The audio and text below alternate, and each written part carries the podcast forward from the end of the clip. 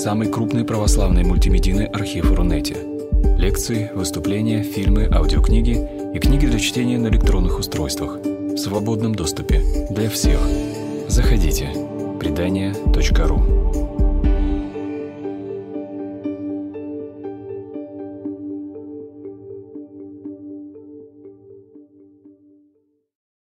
почему вспомнил сейчас про э, память в Беларуси, я вообще-то говорю, пытался говорить про пионеров героев, да? Вот это ведь э, дети, э, которые, да, в, в раннем возрасте совершали подвиги, совершенно жуткие.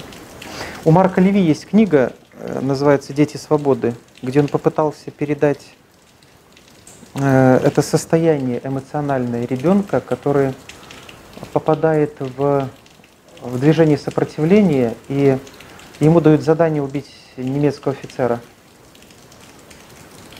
Вот одна, одна из сцен, которую он описывает, он, он пишет эту книгу, которую он посвятил своему отцу, насколько я помню. Он участвовал в этом движении сопротивления. И вот мальчик отслеживает офицера, у него в руках оружие, он находит минуту, когда офицер остается один, и он спускается в Париже, это в центре Парижа происходит, в городской туалет вниз. Мальчик идет за ним. Вот этот э, офицер подходит, э, заходит в туалет, да, никого абсолютно нету, и он может спокойно выстрелить ему в затылок. И он э, не может этого сделать, потому что это нечестно. Так нельзя. В таком месте – и со спины убивать человека.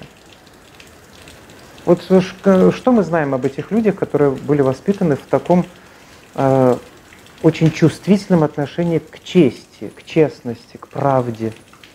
Мне кажется, сейчас эта чувствительность у нас как-то погашена, она сбита очень сильно. Извините, пожалуйста.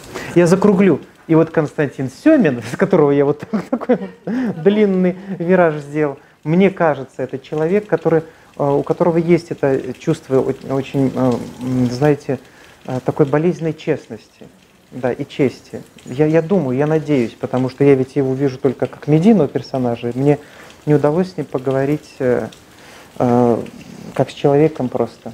Поэтому, может быть, этот разговор впереди. Это была реклама передачи, которая выйдет в субботу в 9 часов вечера на канале «Спас». Да ну понятно, что евреи в первую очередь уничтожали. А вот местные жители, ну, наверное, те, которых с партизанами были связаны, установлены, да, их да. сразу, да, это понятно.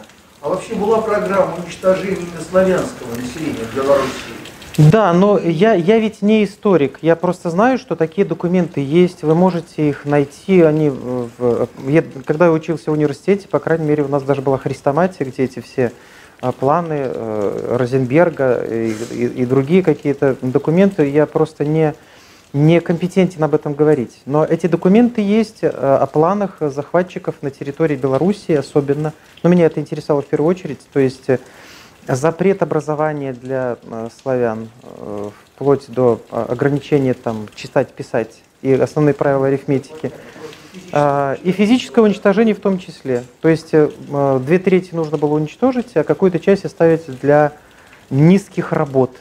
Эти документы есть, они опубликованы, вы их можете найти. Э, мне кажется, сейчас в век интернета это вообще сделать очень просто. Да. Вот так, товарищи. Просто война так долго продлилась, там планы-то были очень надолго рассчитаны? Просто дошло ли дело вот до таких вот вещей, которые... Ну, какие там вещи? Ну, вы, вы, же, вы же поймите, дали по зубам этим негодяям, расистам. Мне, знаете, а, лично очень обижает, когда приравнивают э, Советский Союз к гитлеровской Германии, потому что это такая нелепость. Да, у нас были репрессии, это страшное зло, очень много людей погибло, но у нас никогда не было расизма.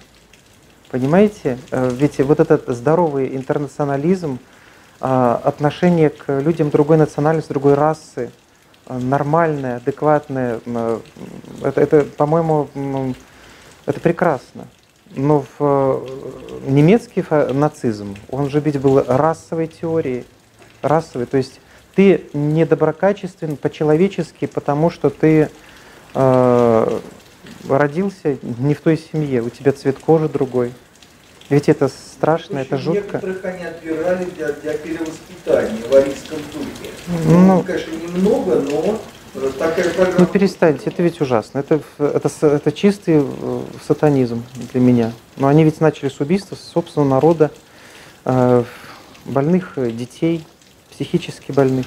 Ну, это ведь э, начато было именно с этого. Всех, так сказать, психические, это сам, все психбольницы были уничтожены. Да. Как Гитлер пришел к власти, а вот была первая акция, что первое, что они сделали, они Понимаете, вот э, в белорусских деревнях, когда э, нацисты э, заходили, например, на постой или э, проходили мимо, да, э, такой э, характерный жест, э, когда они мылись или, в, или ка- какую-то баню принимали, да, они не стеснялись белорусских женщин.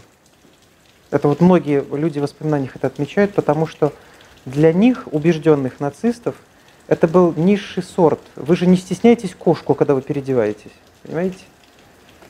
Э, Вот она сидит, и вы думаете, ну все-таки женщина как-то отвернулась, чтобы, да, я все-таки здесь хочу переодеться, потому что у меня пробежка запланирована. Вот они также относились, насколько были промытые мозги у этих людей, что они относились к белорусским женщинам вот просто как э, к зверюшке какой-то. Э, Родила царица в ночь. не только, не- Да. не, только эсэсовцы, а вообще и армейские, так сказать, да, Ну, там были очень много, много разных людей. Вот, например, у нас э, в, в Гомеле был гарнизон итальянцев, были болгары, очень разные, были негры, э, негры, говорю, венгры, были очень разные люди, да, они все по-разному относились. Итальянцев у нас в Беларуси очень любили. Вот моя баб- прабабушка рассказывала, э, жители деревень окрестных рас- рассказывали. У нас много воспоминаний вот собрано с, с- с этих времен, да. Мою прабабушку, например, э, спас э, немец, тайно подбросил мешок э, с, с пшеницей ночью, вот, потому что у него было шестеро детей. Вот ста- э, мла- младшего сына расстреляли у него на глазах, он был подпольщиком. А, а вот эти вот э, э, украинцы, вот эти вот, которые там, ОУНовцы, вот эти вот все, говорят, что, в общем, они в основном карательными акциями занимались. Ну кто сжег Хатынь? Кто сжег Хатынь? Это были как раз э, бандеровцы, да. Да, именно так. И очень интересные судьбы этих товарищей. Они, знаете, благополучно, многие из них, руководители эти- этих операций, они благополучно э, прожили свою жизнь. Один из них, например, в Канаде умер в возрасте 96 лет. Другой, э, воспользовавшись неразберихой в документах, он э, до 71 года в медалях э, выступал перед советскими школьниками, пока его алчность не погубила. Он написал э, военкомат требования э, с тем, чтобы ему выдали медаль там какую-то в честь как- какой-то годовщины. По- По-моему, был 85 год, сколько, 40-летие Победы. Вот. И начали поднимать документы, кто, что это за человек. И оказалось, что это не заслуженный ветеран, а э, организатор э, убийств в Хатыне, который лично убил, представь себе, доказанные эпизоды, он лично убил 300 человек. И суд был над ним закрыт, и в 86 году его расстреляли. В 85-м даже, по-моему, еще. Расстреляли. И а, по просьбе а, руководителя Коммунистической партии Украины участие бандеровцев в этих карательных акциях счит- считал, просили не афишировать. Да. Мне кажется, это совершенно напрасно. Там, кроме бандеровцев, были еще и э, советские, м, русские, русские солдаты военнопленные, которые пошли на службу э, нацистам. И белорусы были среди них тоже. То есть я ни в коем случае здесь не, э, не приравниваю э, национальности к каким-то, знаете, склонностям. Не демонизирую украинцев ни в коем случае. Да, итак, все включено. Друзья мои, и те, кому придется ими стать, э, я рад э, сегодня с вами встретиться в этом замечательном месте, таком уютном, таком чудесном, тем более, что э, к теплой дружеской беседе э, с чаем и плюшками располагает и погода, которая у нас за окном. Не бушует, но несколько подмачивает этот день. Матвей назвал встречу «Почему не смеялся Христос?», если я не ошибаюсь, да? Он никогда не смеялся. Почему он никогда не смеялся?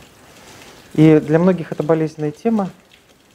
Юмор, э, границы смеха, допустимые для верующего человека. Это вообще парадоксальная ситуация, когда христианин вынужден искать себе оправдание ради того, чтобы не просто смеяться и улыбаться, но даже разрешить себе радость, где-то найти разрешение на простые радости. Действительно, э, история этого разговора, она достаточно длинная, но он стал модным благодаря Умберту Эко и его роману «Имя Розы». Я думаю, вы знаете, что оттуда и вопрос, смеялся ли Христос. Э, почему он не смеялся? Это знаменитый э, спор, который есть в середине этого романа – в общем-то, и сам детектив выстроен вокруг э, попытки, э, попытки замести следы смеха, его легитимности э, внутри ученого аббатства. Но задолго до Умберто Эко этот вопрос поднял один из самых честных и интересных мыслителей, недооцененных, мне кажется, по достоинству в нашей русской культуре и в нашей богословской мысли Василий Васильевич Розанов. Э, столетие со дня смерти, которого мы э, недавно отметили. Он умер в 1919 году, похоронен в Весиманском скиту, я был на его могиле. Э, он лежит рядом с Константином Леонтьевым, своим фактически идеологич... идейным оппонентом. Они, конечно, принадлежали разным, разным поколением и даже сословием, но э, тем не менее, э, тем не менее многозначительно, что э, смертное, смертное упокоение они, может быть, разделяют вместе. Так вот, у Василия Васильевича Розанова, который знаменит прежде всего и у всех на слуху благодаря вопросам пола, который он впервые поднял и очень дерзко озвучил, так что Э, Алексей э, Лосев назвал его половых дел мастер Розанов, в диалектике миф он так его называет. У него есть э, небольшая работа, которая представляет себе доклад, прочитанный на религиозно-философском собрании. Она называется «О Иисусе сладчайшем и горьких плодах мира», где он как раз обсуждает этот вопрос, а почему Христос не смеялся. У Розанова, особенно в последние годы жизни, а появились э, настоящие ницшанские нотки, вот этот такой русский Ницше а, в отношении христианства. То есть э, какая-то обида, он даже э, говорил о том, что из-за христианства прогнил мир, христианство отравило этот мир. Такие жуткие совершенно вещи, особенно в апокалипсисе нашего времени. Это одна из его последних работ, сборник текстов, который он выпускал после революции, находясь в Сергиевом Посаде. Но э, нам интересна постановка вопроса его. А, ведь э, это был доклад, некоторая реплика на религиозно-философских собраниях, где э, русская интеллигенция впервые попыталась разговаривать с попами.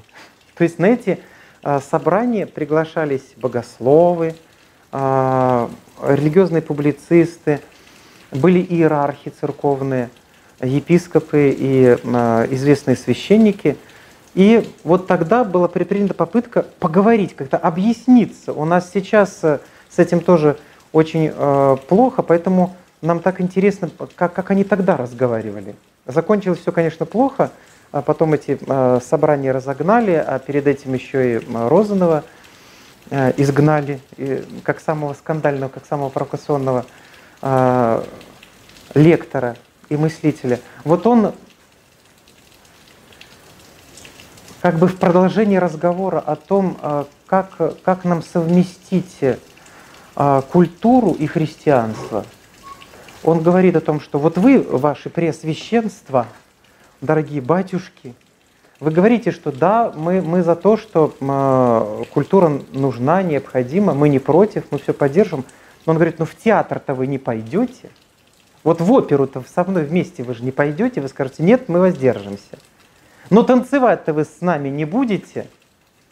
Но петь вместе, хороводы водить вы тоже не будете. Почему? Потому что Христос ваш не смеялся. Он не, никогда не улыбнулся. Он никогда не танцевал. Он никогда песен не пел. Он никогда не женился. Он э, отвергает все радости, которые, э, которые э, простой обычный человек имеет в этой жизни. И он э, ставит перед, перед нами вопрос вообще, как и, или я, или, или мир. У, у Розанова э, эта позиция, она выстроена таким образом, что Христос как бы заслон, и христианство заслонил собой образ Отца. А у Отца, для него это Бог Ветхого Завета, а Ветхий Завет для него это критерии жизненной силы, оправдание брака, семьи, радости жизни – плясание Давида перед э, ковчегом, а, неистовство такого здорового. А, у отца было два сына, говорит Розанов. Это мир и Христос. И вот Христос заслонил собой мир. И нужно выбирать или сладчайшего Иисуса, или горькие плоды этого мира, потому что вкусив сладчайшего Иисуса, ты уже не хочешь этих плодов этого мира. И а, это очень интересное наблюдение, потому что мы Э, в житиях подвижников благочестия встречаем это, это удивительное э, состояние переворота, когда человек вдруг теряет вкус, вкус к радостям этого мира. Для него появляется только Христос, особенно мистики. Вот для него только Христос и больше ничего, как вот э, особенно в монашеских текстах Бог да душа, вот монах, да, вот известная формулировка. То есть э, человек полностью сосредотачивается только на Христе. У него не остается, что ли, больше никаких сил э, ни для чего другого. И э, Рознов говорит, что из-за Христа мир прогоркл, он стал горьким, он, он уже потерял свой вкус. И людям не интересна семья, потому что если вы, как он говорит, что Христос вот нас призывает забыть семью, забыть радости живого человека – забыть близких, забыть родственников, потому что если ты, кто любит э, братьев и сестер, больше меня, недостоин меня. Да. И вот этот э, на евангельский категоризм Розанова э, возмущает, раздражает, и при, при всем при, при том, что это парадоксальный очень мыслитель. Он здесь сегодня говорит одно, тут же на странице следующей говорит противоположное, такое антиномичное, такое модное слово. А пусть вас не пугает, а, у нас два таких антиномичных мыслителя, это Булгаков и э, Розанов. Э, это вносит какую-то сложность. Для меня при, при, при всем при этом а, не является Розанов каким-то, знаете, антихристом, хулителем церкви, как его выставляли, да, безбожником, язычником или пантеистом. Его ведь многие люди до сих пор христианской среде не воспринимают, хотя он многие вещи говорил правильно, и для нас э, опыт э, диалога э, интеллигенции и церкви, и даже опыт диалога внутри церкви разных групп, он очень интересен. И постановка вопросов, например, о браке, о семье, о теле, она ведь до сих пор, те вопросы, которые он поставил очень честно, никто, кроме него, так остро не, не формулировал. Но они сейчас возвращаются. Вот мы тогда на них не ответили, мы сейчас продолжаем э, на те же грабли наступать. И э, я недавно узнал, что в Патриархии есть отдел по взаимодействию церкви и спорта. Я так удивился, потому что на каком богословском основании мы вдруг э, решили со спортом взаимодействовать. То есть мне понятно, э, это э, здоровое совершенно желание поддержать молодежь, как-то стать понятным. И вообще батюшки многие спортом занимаются, и, и причем такими агрессивными видами. Я знаю батюшек боксеров, которые с, с ребятами из прихода проводят тренировки и так далее. Есть батюшки армрестлеры, но на каком богословском основании? Потому что у нас нет богословия тела. А и на это Розанов очень э, честно указывал. Что, то есть, а, а почему вдруг? Почему вы танцуете? У нас э, в Беларуси очень модно проводить православные балы. А по-богословски выражаясь, а почему, собственно, вы танцуете? С какой стати вы танцуете? И вот он тоже говорит, с какой стати вы улыбаетесь? С какой стати вы смеетесь? Ведь Христос-то не смеялся. И э, Рознов для меня это лучшая иллюстрация подхода к вопросу юмора, богословия юмора, э, с, с точки зрения обывателя, с точки зрения евангельского нарратива. И здесь мы все равно в любом случае придем в, тупик, мне так кажется. Придем в тупик. Вот недавно совершенно, мне еще не сбросили ссылку, но это вот где-то было на днях, Святейший Патриарх, отвечая на вопросы журналистов, сказал, что э, сме... я вообще за юмор. Смеяться это хорошо, я вообще за юмор. Правда, есть пошлые анекдоты, которые даже бывает потом стыдно вспоминать. Интересно найти эту ссылку, потому что нам все время нужно ссылаться на патриарха. У меня был недавно спор с одним иерархом, который обличил меня в том, что а, я а, в одном из интервью а, призвал говорить о христианстве современным языком.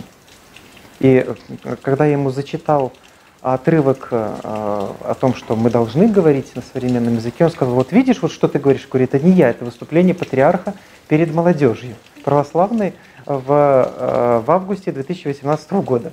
Ссылки, э, пароли все все данные. То есть а, сразу человек успокаивается, потому что это слово патриарха. Но для христианина а, таким важнейшим а, все-таки обоснованием права там, на танец, на радость, на смех является Священное Писание, фигура Христа, потому что мы должны подражать, мы, э, в общем-то, христианская духовная жизнь, она выстроена на мимесисе, на подражании, как апостол говорит, подражайте мне, как я Христу. Но если Христос не смеялся, значит, я должен ходить как-то, так знаете, озадаченно. Я э, как-то, э, знаете, э, летом прошлого года для своих друзей писал небольшие миниатюры, которые сейчас вышли в, в, виде книги о пользе вреда. И вот там есть тексты, которые не вошли в книгу, может быть, они в следующий раз войдут, где я описываю разного рода ереси и расколы. Это отдельная глава. Вот одна из ересей – это секта, э, э, например, секта сольников. То есть э, Христос говорит в Евангелии, имейте в себе соль, и появляется секта, которая говорит, что раз Христос сказал, имейте с собой соль, нужно с собой всегда в кармане держать при себе соль. Или, например, секта неумытников, которая, ссылаясь на то, что апостолы и Евангелие это точно зафиксировано, вот вам ссылка, стих, глава, апостолы не умывали рук перед едой. И мы должны идти дальше, мы должны эту мысль богословскую довести до конца.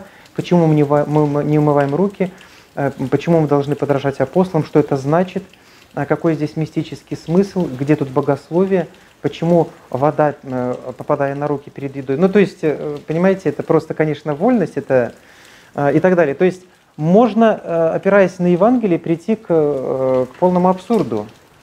Нигде не сказано, что апостолы а, не были лысыми, да? Имеем ли мы право волосы носить в таком случае?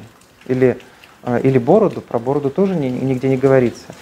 А, недавно одна э, дама мне сказала, что мою книгу она боится давать маме, потому что на фотографии у меня как будто бы подстрижены волосы. А мама сказала, что я никогда в жизни не буду читать книгу стриженного папа потому что э, сказано Якомира на, на главе, сходящей на продубр до Арони. То есть у священника должна быть длинная борода и длинные волосы, потому что э, тогда благодати есть на чем осесть. Да.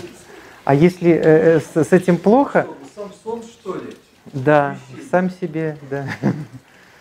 Ну вот, ну вот вам ссылка на Писание, вы тоже можете подтвердить эту мысль, пожалуйста, ветхозаветным э, обоснованием, ссылкой на книгу Судей. Да, то есть э, на самом деле это тупик, э, тупиковый путь. Это тупиковый путь, потому что э, мы, во-первых, не поймем, что такое юмор на самом деле. Мы не поймем, э, что, что он значит, и, и, э, и мы не разглядим самого главного в юморе.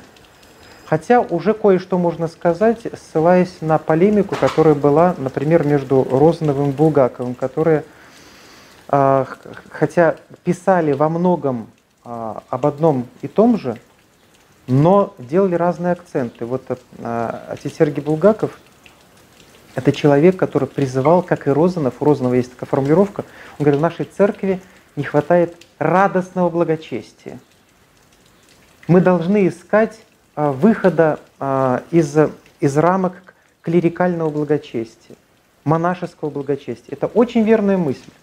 Мы, мы сейчас к этому приходим, я смотрю в, в дискуссиях с, среди священников, э, среди э, мирян на разных рода площадках, это, э, эта тема поднимается все чаще и чаще. То есть на самом деле мы, наша церковная жизнь, она не ограничена богослужением, она не ограничена стенами, стенами храма. И вот Розанов и Булгаков, каждый по-своему, призывали к оцерковлению жизни, то есть не превращению ее в в, в клерикальной институции. То, то есть везде должны быть какие-то, знаете, батюшки, освящены ракеты, освящены старбаксы, иконы стоять и так далее. Нет, он говорил совсем другом, о том, что мы должны а, превращать а, все, что мы делаем, в храм, в ликующее предстояние перед Творцом. Это касается культуры, искусства и так далее.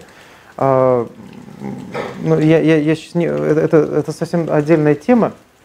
Но Булгаков в полемике с Розановым, он очень важно поднял э, э, тему, которую Розанов все время обходил стороной. Это касалось вопросов, а, вопросов пола и богословия тела. Э, я вообще считаю, что надо, пора говорить о богословии Розанова. Он, он был по-своему богослов. Хоть и нам кажется, что это совершенно вызывающие фразы, то, что он говорил, но, но это было такое богословие его было. Да, и вот э, отец Сергей Булгаков указывал на важнейшую вещь, которую Розанов упускает из виду. Он, э, это трагичность нашей, нашей жизни. Он говорил, вы пытаетесь оправдать пол, вы э, хотите осветить э, вот все, все э, э отношения между, э, между супругами, например, возвысить их неимоверно, поставить на высокую, на, на, на настоящий пьедестал и так далее. Вы знаете о его проектах Розанова, о его разных идеях по, по этому поводу. Но Булгаков настоятельно говорил, вы забываете, что мир расколот. Вы забываете, что в мире есть грех. Вы забываете, что он примешался к абсолютно к, к каждой э, активности человека, к каждому импульсу нашему здоровому, естественно, нормальному – и в области творчества, и в области семейной жизни. И э, я позволю себе продолжить, хотя он этого не говорил, и в, э, в сфере комического, смешного, юмора, он там тоже, этот грех присутствует, как раскол, как яд, который отправляет совершенно естественный здоровый импульс. Но э, я все-таки э, скажу, как я смотрю на, на, на эту проблему э, юмора. Если, мы, если а если я э, настаиваю на том, что мы не можем разрешить богословски эту проблему, если останавливаемся, остаемся только, только на уровне евангельского нарратива, то есть э, и на э, принципе подражания Христу, да? Потому что это, в общем-то, метод, который редко работает. Но мы с вами должны посмотреть на юмор с другой точки зрения – для меня юмор это не смешное просто. Вот какой-то смешной анекдот рассказали, мы с вами рассмеялись, или вот просто очень хорошо, или весело. Мне кажется, все гораздо глубже. Где это глубже? Когда Розанов говорит, что Христос никогда не смеялся, он упускает из виду не только то, что мир болен, мир расколот, он еще упускает из виду то, что автор этого мира – это Христос. Автор этого мира – Христос. Это Он задумал этот мир. Это Его идеи, это Его проект. А, и все, все, что в мире присутствует, это Его замысел. Это Его мысль, и это Его комизм, это Его юмор. Где этот комизм присутствует? В чем он э, проявляется? Для меня, например, самое яркое свидетельство божественного юмора – это книга Иова. Как это ни странно прозвучит. Вот последние главы этой э, книги, они э, для меня самые, э, нет, не, самые важные, но в теме юмора, мне кажется, они самые важные. Почему? Я отвлекусь на, немножко отойду в сторону. На, на днях я пришел в гости к своему приятелю, он такой такой толстый мужчина, серьезный, занимает высокую должность, да. И я смотрю, у него зашторенные окна, он лежит на кровати совершенно расстроенный. Я говорю, ну что случилось? Что ты такой веселый был, ты бежал быстрее домой, а, скорее, поскорее включить интернет, что, и тут ты вот через несколько часов совершенно расстроен. И он лежит на подушке, представляете, 40-летняя детина такая толстая, так, такой серьезный мужчина, какие-то козлы. Я говорю, что случилось? Они второго дракона убили. Я говорю, как, как, как убили? Оказывается, вот сейчас вышла эта серия, где э, там, там уже, э, вы знаете, речь идет о игр, игр, игре престолов, да? У Дайнерис, оказывается, остался последний дракон. Я еще серию эту не смотрел, но оказывается, второго укокошили, да. Причем как-то грубо, глупо. А мой вот этот приятель, хоть он и взрослый, 40-летний, занимающий должность, солидный человек, у него драконы это какая-то странная слабость. Вот он как-то к ним относится вот как-то с какой-то неимоверной нежностью.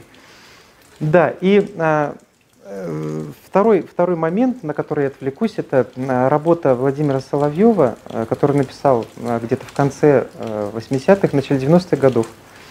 19 века, я имею в виду не ведущего вашего знаменитого, а философа Владимира Соловьева, «Красота в природе», работу, с, с которой полемизировал, например, отец Сергей Булгаков. И в этой работе э, Владимир Соловьев, он такой, знаете, человек тоже с прекрасным чувством юмора, но когда у него есть потрясающие пародии, например, на символистов, а обхохочешься просто. Вот найдите, почитайте, я не буду цитировать, э, это очень смешно. Э, но, но когда дело доходило до философии, он почему-то становился таким, понимаете, другим Соловьевым, каким-то таким серьезным, э, воспитанным на немцах э, мыслителем. И вот он, начитавшись Дарвина, пишет эту небольшую работу. Вы, кстати, ее можете найти. Она сейчас читается очень комично. Почему? Потому что там он размышляет о таких оппозициях, например, алмаз и уголь. Почему алмаз это красиво, а уголь это некрасиво? Да? Ну, э, известная, в общем-то, э, фигура противопоставления, мы часто с этим сталкиваемся, у разных мыслителей э, об этом говорится. Потом он говорит, например, соловей и кот. Почему пение соловея это красиво, а пение кота влюбленного это некрасиво? Почему это нам режет слух? И я сразу, почему мне это нравится зарисовка, потому что это такая хрестоматийная э, э, богословская дискуссия оптинских старцев. Кто из вас читал вот э, какие-то записки, воспоминания об Оптиной пустыне? Оптина пустынь представляла из себя две воюющие партии, на самом деле. Мы думаем, старцы, которые там молились, читали книги толстые, утешали и так далее. На самом деле там шла глухая война, противопоставление в скиту старцев, которые любили котов – со старцами, которые любили соловьев. Там с соловьями все было прекрасно, они пели по, по, по утру, это было э, чудесно. Но проблема в том, что коты ловили соловьев, и этим, значит, нарушалось поголовье. Концерты были не такими звучными. И был такой известный эпизод, когда два старца, богодухновенных, великих оптинских старца, чуть не подрались. То есть была очередная хулиганская выходка, э, кот Э, которому покровительство один из старцев, сожрал соловья, причем на, на глазах. Вы, вы, наверное, может быть, видели котов, которые э, как, в тот момент, когда они ловят. Вот я, когда в Москву ехал, шел на вокзал, э, из, вдруг из, из-под сарая выскакивает кот с обезумевшими глазами и с, со скворцом в зубах. У них почему-то такая безумная морда становится. Вот стала милая такая Муся сидит, понимаете, такая мурлычет, э, такая флегма, только увидит э, э, птицу и сразу начинает дергание какое-то в лице, абсолютно безумные глаза. Это что-то невероятное. И вот два старца чуть не, подра... не подрались. То есть это вот такой хрестоматийный пример, который э, э, Соловьев сознательно или бессознательно, он погружает в философский дискурс и размышляет. Вот понимаете, настоящий философ. А почему, собственно, это красиво, а это некрасиво?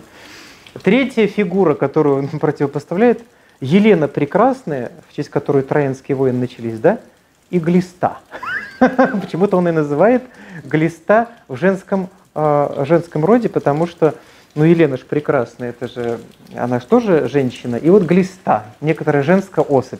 Почему Елена прекрасная? Она а, своей красотой пленяет э, ни одного, ни одного мужчины, ради нее раз, раз, начинаются войны, а глиста почему-то не пленяет так. Никто ради глисты не сочинял сонетов, дайте, мы, мы не знаем э, таких э, поэтических опусов. Но мы достаточно хорошо знаем внутреннюю жизнь глистов. Они нашу внутреннюю жизнь прекрасно знают, понимаете? Да. Да. И то, что меня поразило еще больше всего, это то, что Соловьев – наехал на динозавров, понимаете? То есть он говорит, что вот это вот э, некие антиидейные э, произведения, это вот сущности, пауки, глисты, блохи и особенно вот динозавры, ихтиозавры, это настолько уродливо, это настолько некрасиво. И понимаете, почему сейчас этот текст читается как какой-то архаический, э, понимаете, памятник. Понимаете, в эстетике произошел какой-то странный переворот – дети, вот мой племянник, например, я ему говорю, давай тебе, вот, какую тебе книжку купить? Вот у меня есть э, на примете страшная книга, которую я там с детства боюсь, белый бим, черное ухо. Думаю, подарите. Он говорит, так, подари мне про динозавров, только про динозавров. То есть у него все в динозаврах, у него он их собирает, он их э, лепит, он их рисует, сплошные кругом динозавры. То есть динозавры прекрасны на самом деле. У меня были друзья, которые а, работали здесь в МГУ, а, биологи, вот одна уже упокоилась женщина. А, ребята в лаборатории, которые занимались глистами, они могли часами не говорить. Причем они сюсюкающими интонациями рассказывали о том, как они покушали, там, какие они хорошенькие, какие там у них рыльца, какие, а какие у них присосочки и так далее. То есть для них ничего прекраснее на свете, вот, чем эти глисты, не было. И это нечто, нечто потрясающее. Так вот, э, возвращаясь к книге Иова, э, для меня э, три гимна, которые в, этой, в конце этой книги, они очень актуальны. Во-первых, гимн Бегемоту. Конечно, есть разного рода толкования о том, что это какое-то хтоническое чудовище, которое вот оно огромное, там, доисторическое и так далее, но а, мне ближе та версия, что это восторг перед нормальным бегемотиком, понимаете? Вот есть бегемотик, и мы это понимаем, потому что бегемотики вообще у всех вызывают симпатию, потому что они кругленькие, они хорошенькие, они так зевают и, и, и так глотают брюкву. А хотя по статистике от бегемотов в Африке гибнет гораздо больше людей, чем от крокодилов, между прочим. Но они такие хорошенькие – что мы, мы принимаем это. Гимн бегемоту мы принимаем. Но потом идет гимн Страусу. И знаете, Страуса, вот у Чехова есть э, в одном из рассказов, э, вот, э, когда он описывает уют, уют, он говорит, ты сидишь как будто на каком-то архимягчайшем страусе. Вот у него есть потрясающий рассказ «Сирена». Если кто не читал, обязательно вот почитайте это. Я его читаю все время как после поста. На разговение его надо читать, потому что это, это гимн кулинарным излишеством. После этого даже у человека, у которого давно, там, 50 лет не было аппетита, он появляется, и он бегит к белой комнате, открывает холодильник. Да, э, мягчайший страус, но, но он же некрасивый, ноги голые, понимаете, как-то по-белорусски говорят, да? Он какой-то страшный, он э, шея голая, да? А а, автор книги Иова влагает в уста Богу восторг и изумление перед страусом. То есть Бог говорит, ничего себе я сделал, такого вообще не придумаешь. Знаете, вы выражение изуродовал, как Бог черепаху, да? А вот он восхищается, вот Бог восхищается страусом. Мы понимаем, как Бог восхищается бегемотиком, мы тоже им восхищаемся. Но как восхищаться страусом? И последнее – Э, последний гимн – это восхищение крокодилом. Понимаете, вот как можно было, как такое в голову могло прийти, сделать вот это вот, вот такое архаическое, которое не погладить, не на ручки взять. У Аверченко есть потрясающий рассказ о э, детях, которые мечтают о том, как бы поехать в прерии и давно забыть про этот город. И одна из девочек говорит, а я так люблю бизончиков. И учительница говорит, ну какие тебе бизончики? А я бы его взяла на ручки и в мордочку бы вот так и целовала, и целовала, да? Вот эти вот интонации сюсюкающие, они нам, они нам очень понятны, но кроме этого всего Бог описывая крокодила, а он мог бы описывать, например, автор мог бы вложить в уста Бога описание льва. Там есть, конечно, э, такие беглым перечем э, описываются а, там, э, потрясающие есть строки. Моя любимая строка это о том, что он уготовил себе хранилище снега на час последней битвы. И я в своей статье о Рождестве Христовом позволил себе представить, что на самом деле младенец Христос забросал дьявола Голиафа снежками. Да, он родился на Рождество, для нас это зимний праздник, и вот это хранилище снега на день последней битвы, для меня, например, это такое прикровенное пророчество о Рождестве Христовом. Э, о, тем, о том о оружии, которым младенец Христос, мальчик Христос, Крис, Мас, Мас, это мальчик, Мас, мальчик Христос, это древнеанглийское слово, э, сражается с, с князем века сего. А Бог творит вот это изобилие, и он не может остановиться, и он восхищается этим. И, он, и вот здесь вот и есть основание, последнее основание богословия юмора. Потому что он творит нечто нелепое. И он в этом признается. Потому что он сам Бог говорит, что это такое?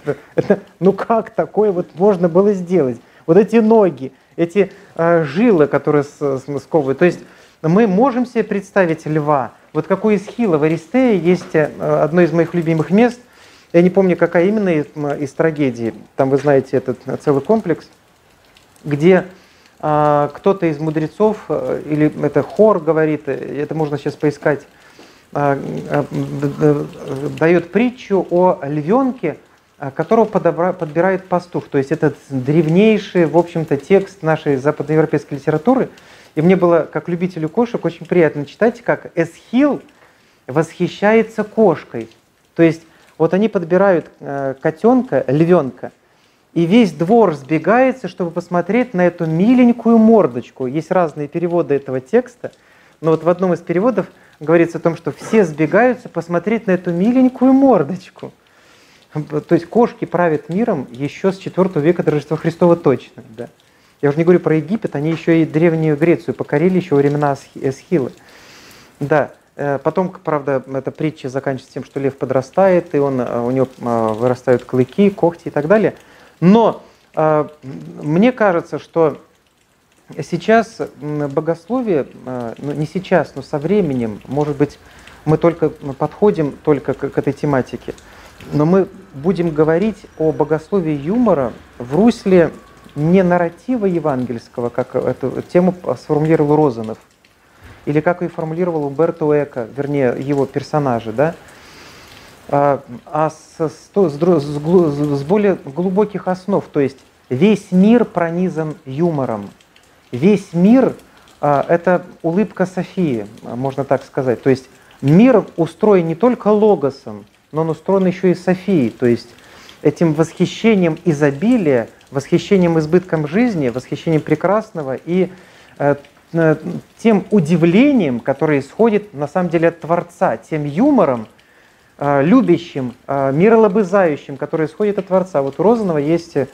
потрясающая э, совершенно идея в одном, в одном из его текстов, небольших, это рецензия на работу священника Петрова, где он формулирует потрясающе совершенно э, оппозицию о том, что, э, о том, что э, люди делятся, ну, он говорил о христианах, на две категории, которые очень пластично представлены у Достоевского братьев Карамазовых в виде двух старцев, старца Засимы и старца Ферапонты. Вот есть миролобызающий идеал, старец Засиба, который говорит о том, что надо любить все сущее – как и в книге «Премудрости» мы читаем, а, обращается автор этой книги к Богу. «Ты любишь все сущее и ничем сотворенным не гнушаешься, что сотворил, потому что не сотворил бы, если бы гнушался».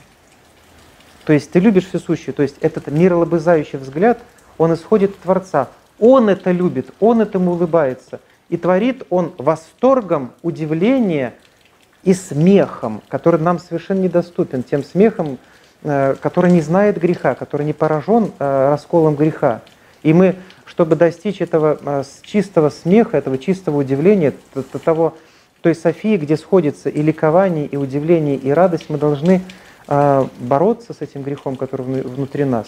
чтобы найти этот чистый смех. И вы знаете, с другой стороны, старый сферопонт – это религия страха, религия отрицания мира, религия гнушения миром.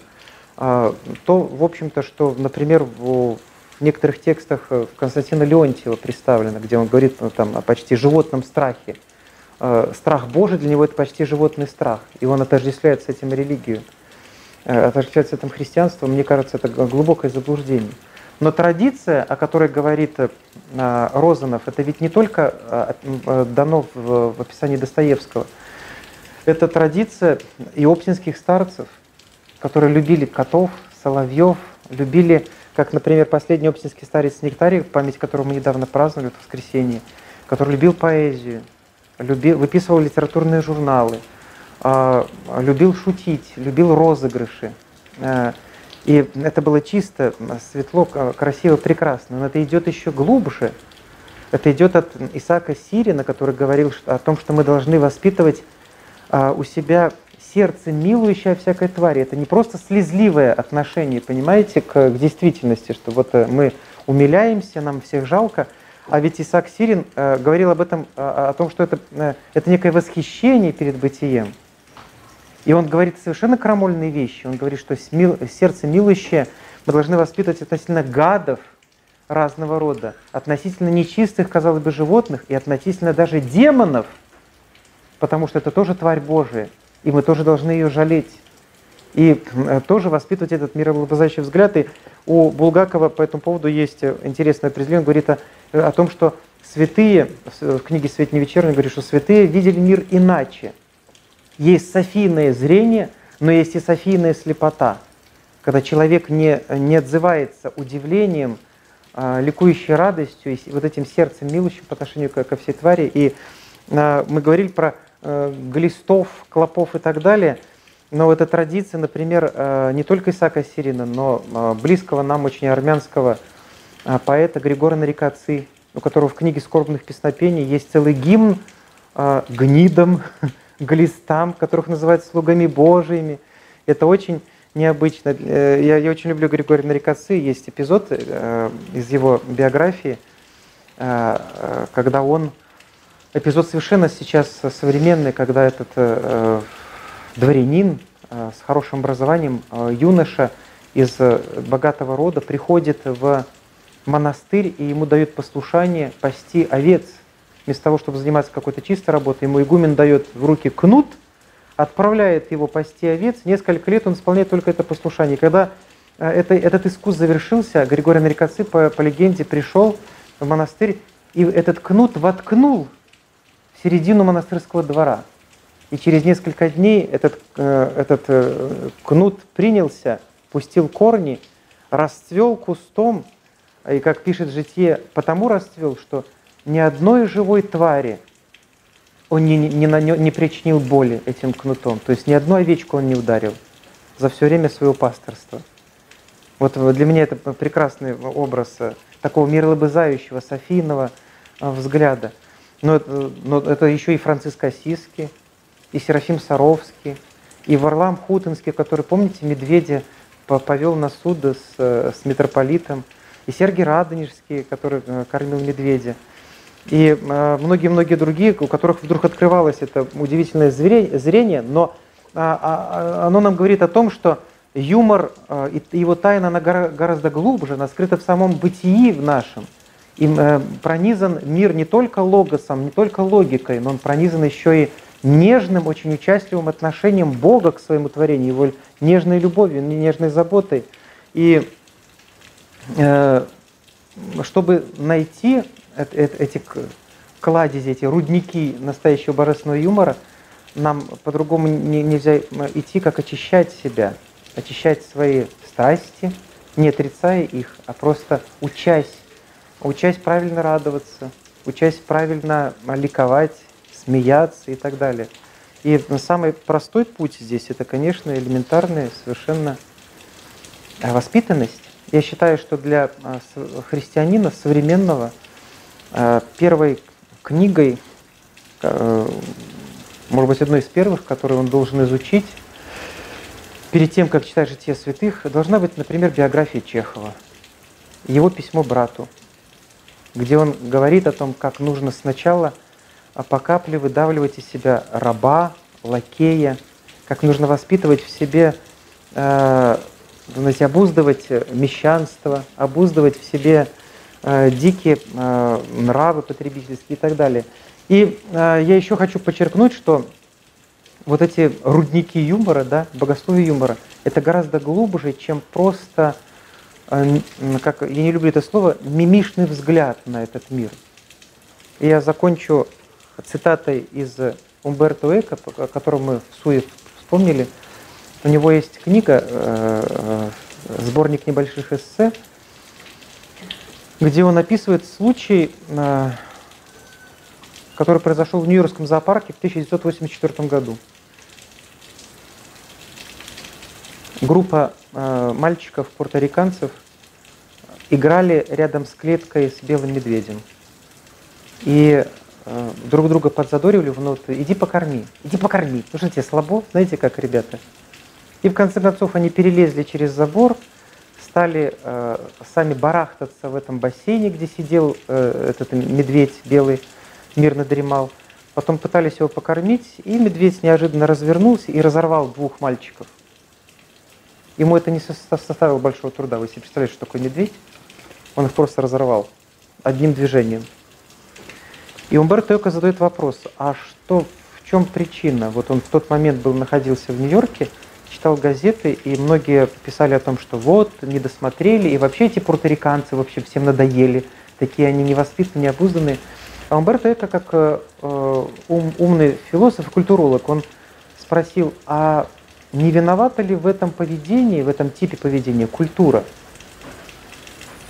которая воспитывает детей мультфильмами, где медвежата э, сидят за партой, где э, тигры э, ходят в штанишках и вместе распевают там песни, взявшись за руки с малышами.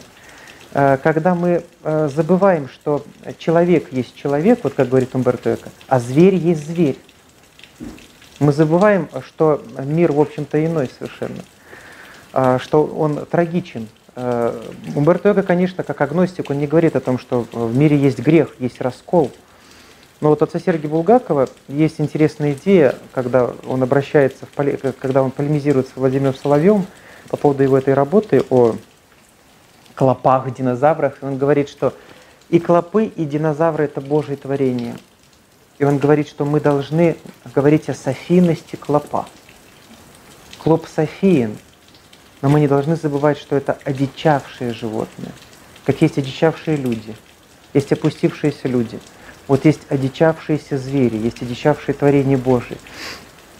И он э, допускал, что вот, вот этот раскол, который в мире произошел, он и породил вот эту агрессию, этот грех, эту опасность. И мы никогда не должны забывать о том, что все-таки мы живем в трагичном мире, в мире, который полон боли. И а, хотя э, Сергей Булгакова, а, тот же самый, а, да, нет, это, это совсем другая история, его обвиняли в, в, том, в том, что он проповедник розового христианства, такого, знаете, конфетного, сладенького. Это вовсе не так, потому что он, он указывал постоянно трагичность. Но за этой трагичностью есть э, ликующий замысел Творца, его любящее объятие, его, э, его смех, который мы постигаем не со страниц э, Евангелия, не со страниц богословских трактатов, а от, через воспитание этого совершенно иного софийного зрения, которое было у святых отцов и которое есть у детей у Розанова того же есть в, одном из, в одной из работ, по-моему, это э, сборник мимолетный, я сейчас не помню точно. Он говорит о том, что у зверя, у животного душа ребенка, который никогда не повзрослеет. Смотрите, как замечательно сказано. Для него зверь – это ребенок, который никогда не повзрослеет. Именно поэтому он бывает так опасен, именно поэтому он так груб, и именно поэтому он вызывает у нас такое умиление. Любое животное, любой зверь. И именно поэтому ребята и зверята, помните, кто это, Житков написал, да? Они так ладят друг с другом. Я не, не, не забуду, как у нас в монастыре, у нас нашествие кошек каждый, каждый раз происходит, потом их э, к осени уже раздаем, но нам этих котят приносят коробками, ведрами, сумками. И э, потом приходится их лечить, раздавать с эпитимиями там, и так далее. И у нас э, повариха, когда привела своего карапуза маленького, Сашку, и вот когда мама занималась там где-то на кухне, бабушка на кухне занималась, он начал складывать котят в коробку. Знаете, как малыши умеют пыхтеть такой, он занят такой работой. И вот он этих котят и котов взрослых хватал, складывал в коробку, так вот как-то даже, знаете, утрамбовывал. И меня поражало, знаете, то, что кота, которого я в руки не могу взять, он запросто хватает, дергает за хвост, э, э, теребит ему уши.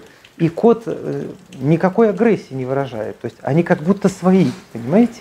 Что-то у них есть вот родственное, какой-то есть возраст, где они совпадают друг с другом. Это, мне кажется, удивительное прозрение Розанова, и он схватил, мне кажется, схватил эту, эту нежность, с которой Господь творит всякое творение Божие, даже пауков, даже динозавров, он ими восхищается, и поэтому Поэтому сейчас, когда появилось поколение, которое восхищается динозаврами, которое сочувствует драконам, ну вот э, когда они маленькие, у Дайнерис там сидели на плече, еще можно было там как-то умилиться. Но же перепонча, то крылые. Они же все-таки э, их не погладить, не, хотя бы они лохматенькие были, как в Китае же. Китайские драконы, они лохматенькие. А здесь какое-то вот все, знаете, да, холодное. И тем не менее, мне кажется, что это добрый знак. Что сейчас мы, читая с Владимира Соловьева, через сто лет, мы понимаем, что он не прав – Динозавры на самом деле красивые, и пауки красивые, даже глисты могут быть красивыми. И мне кажется, что это добрый знак того, что нравы как-то все-таки смягчаются. И, но только мы не должны забывать той опасности, о которой говорил Умберто Эко. Потому что человек всегда человек, а зверь всегда зверь. И здесь я остановлюсь, поставлю многоточие, и если у вас есть вопросы, мы поговорим. Спасибо. Чай остыл? Тема очень сложная на самом деле. Я э, не, не знаю, как вообще к ней подступиться, но э, мы, мы должны об этом говорить. И вот одна из сквозных тем, которую я затронул, это честный разговор все-таки, который попытались на, накануне революции освоить э, светские мыслители и богословы – богословы продвинутые, знаете, в христианстве есть продвинутый уровень, а есть менее продвинутый. И вот когда эти конфликты происходили, трудности перевода, которые, например, у нас сейчас, э, я наблюдаю в, в этой истории с Екатеринбургом, с Екатеринбургским храмом, да, так это грустно, потому что друг друга люди не понимают. У э, Чуковского воспоминаний есть интересный момент. Я очень люблю Бориса Житкова. У него потрясающая биография, это и, э, и, и Чуковский, его, это, это детские воспоминания, те детские, как, когда они дружили вместе. Есть еще повесть у Чуковского, да, автобиографические о его гимназических мытарствах. Но был такой интересный момент, который мне вспомнился в связи с... О, как это прекрасно. Спасибо большое. Это замечательно. Вот э, чашка чая для меня вот сразу как котенка в руки подержать, такая тепленький, да? Даже горяченький. Здорово. И э, был такой эпизод, Житков взялся воспитывать этого бастарда, э, Корничука, да. Ну, Корничуковский, вы знаете, что это псевдоним. И он повсюду за собой его таскал, развивал, потому Чайковский не мог грести, вообще не мог с лодкой управляться. И вот его Житков взял однажды в, в такое плавание в отважное. Вот два эти мальчика плывут в лодке, э, он ему показал, как грести, Чайковский уже, он хотел э, очень заслужить его дружбу.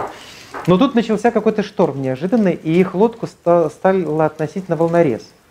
Бросил на волнорез, и э, ничего нельзя было сделать, как они не гребли, э, стал э, вот просто, чуть, вот, вот еще чуть-чуть и разобьет. И каким-то удивительным образом Житков успел выпрыгнуть на мол, э, Чуковский остался, и с, э, с этого камня э, Житков кричит ему, конец! И Чуковский говорит, я понял, да, все, мне пришел конец. А Житков кричал, брось веревку на, на матросском жаргоне, а конец бросай, веревку, да, канат бросай, конец, да? Вот трудности перевода, да? Он так ничего не понял, подбежал какой-то сторож и багром вытащил эту, эту лодку, вытащил мокрого Чуковского, заставил их бегать, там раздел их, э, налил им там какой-то перцовки, спас одним словом. Но вот трудности перевода, понимаете, а, э, Чуковский понял, что пришел, пришла кончина ему вот в 14 лет, все, больше он ничего не увидит на этом свете. Да, а Житков просто просил веревку. И оба хорошие ребята, да, и, и, и, и э, в общем-то, одногодки. А тут э, мы видим в этой истории вот с Екатеринбургом, да, та же самая история. С, другой, с одной и другой стороны, хорошие люди. Все хотят добра, все хотят как лучше, но почему-то вот э, не, не умеем разговаривать. Но в, в любом случае, понимаете, я всегда вспоминаю э, этот призыв апостола Павла, мы сильные, должны немощных, немощи немощных носить и не себе угождать. То есть все-таки с нас требуется больше усилий переводческих, чем с них. С нас требуется больше, может быть, снисходительности, терпения, а, может быть, а, такта больше, деликатность, чем от них. От, с христиан все-таки больше спрос. Ну, мне так кажется. Да, я был в Екатеринбурге, я восхищен этим городом, я просто влюбился э, в священников, там такие потрясающие священники, там такие замечательные семинаристы, молодежь потрясающая. И мне так э, грустно, что вот как-то они друг друга вот не найдут, не, не разговаривают. Мы, мы не разговариваем. Это, наверное, может быть, не главная причина, но а, а, многие, многих вещей нам можно было бы избежать, если бы мы хотя бы имели волю к этому разговору если бы мы не, за, не окукливались, не закрывались в своих стенах.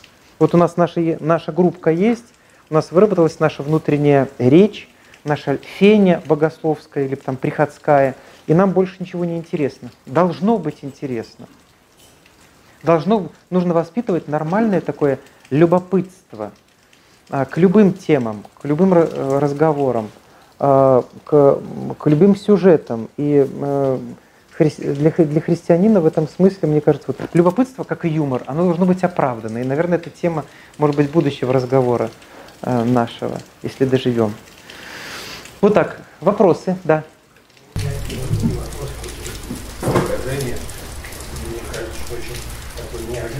интересный заход, как я не знаю, как другие, я не ожидал, что ну, как вы делаете юмор вот это в отношении ко всей твари, Тут можно вспомнить еще апостола Павла, я точно можно который сказал, что э, вся Совокупность стена и даны, да, послание к римлянам, да, восьмая глава. Да, да, да, да, да. Она очень на нас надеется. Кошки на нас рассчитывают. Как и глисты. Можно такое обобщение сделать объяснение э, вашего племянника, реакции и вашего знакомого, сорокалетнего, вообще говоря, динозавры и драконы очень близки. Да, да, да, конечно.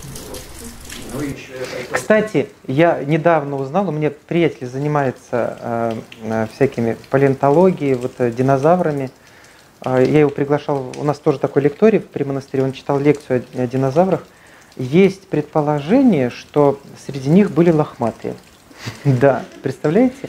Мне это так утешило, потому что они симпатичные, но если бы чуть-чуть полохмать. Я люблю мамонтов. И я надеюсь, что когда-нибудь клонируют мамонта. Понимаете, они такие будут хорошенькие. Я как раз палеонтолог. А! Да, так вот, я, я скажу так. Есть ну, один из коней были пернатые. Но это тоже успокаивает. Вы видели сову? У нас жила сова. Ее когда гладишь, она тоже урчит. Сова это кот только в таком птичьем э, исполнении. А динозавр вполне мог э, урчать, если бы вот мы не быть не все знаем о них. Потом маленькие были, небольшие, знаете, как Но в парк юрского периода. Перьями, это точно. Очень многие, и те, которые даже не очень на птиц И это их сближает с ангелами, представляете? Они тоже чудо в перьях. Да. подушку из перьев ангела набить, понимаете? Это святая подушка была бы. Интересная идея, да. Да, Матвей. Ребят, вопрос из онлайна. Там такой показывает про то, что такое правильно смеяться и э, Ротом. бывает ли что? Ну, ду- дурной смех хороший, нравится? считает? О, Самое интересное, что вот у нас э, доминирует монашеская литература, как вы знаете, и э, ранние тексты по этике, да, вот как Петр I, помните, да, зерцало вводил, вот первые опыты христианские по, по- по подобных зерцал вводили египетские монахи. И в добротолюбии вы можете найти такие тексты. Вот там есть, например, а, по-моему, Ава Исаия писал о том, как сидеть, э, как... э, И вот э, по поводу смеха у него есть упоминание о том, что а, нельзя монаху смеяться, показывая зубы. Вот, чтобы ни в коем случае зубы не показывать, потому что в той культуре тогда это было бесстыдство. Я думаю, это связано со стоматологией. Потому что с зубами все было плохо, поэтому, чтобы не пугать детей лишний раз, да, они смеялись, не показывая зуб, зубов, да. Но опять же, тут ку- культурные какие-то коды существуют. А, У а, Варсонофия преподобного и Иоанна есть вопрос-ответы знаменитый, да, у него есть интересное развлечение смех от веселости и смех от бесстыдства. То есть он различает эти два состояния и говорит о том, что если смех от веселости неукоризненный, то вот смех от бесстыдства, когда вот человек, например, смеется над инвалидом, когда человек э, хочет кого-то поддеть, когда он э, по- позволяет себе какую-то скобрезность, которая, вот знаете, э, не, не случайно сальные шутки, да, от них вот как будто бы отмыться невозможно. Или вот есть выражение, да, в, в американских фильмах часто, особенно в детских, вот э, сказал какое-то слово там на S-word, они говорят, да, например, дети, не, не, чтобы не произносить все слово, э, э, говорят, что вот, э, что Uncle Ted said S-word, там э, слово на S, да, сказал, а, которое нельзя говорить. Или, и, и там есть такое выражение, помыть бы тебе рот с мылом, да, потому что после некоторых шуток остается вот этот налет как будто бы на тебе, да. Вот об этом и э, говорит э, Ава Варсонофи. Но, э, понимаете, они, он не, не продляет эту мысль, не, не, раска- не говорит дальше о том, что есть смех от веселости. Мы только можем реконструировать. Почему он эту мысль не продляет? Потому что э, это не было актуально для них. Они э, э, сосредоточены были на конкретном перечне духовных вопросов. Он, он очень небольшой, этот перечень. Но они работали именно с этой проблематикой. Другая проблематика, взаимоотношения, э, коммуникативности, другие вещи, их не просто не касалось, поэтому глупо там искать в, в этих аскетических текстах э, какое-то богословие или психологию даже смеха. Мы ведь говорим сейчас о психологии смеха, нужно различать все-таки эти вещи. А, Вот э, то, о чем мы говорили, это скорее антология смеха. А здесь э, психология и если мы говорим о реконструкции, то в- вот в моей любимой книге монашеской «Древний патерик» там есть э, несколько историй.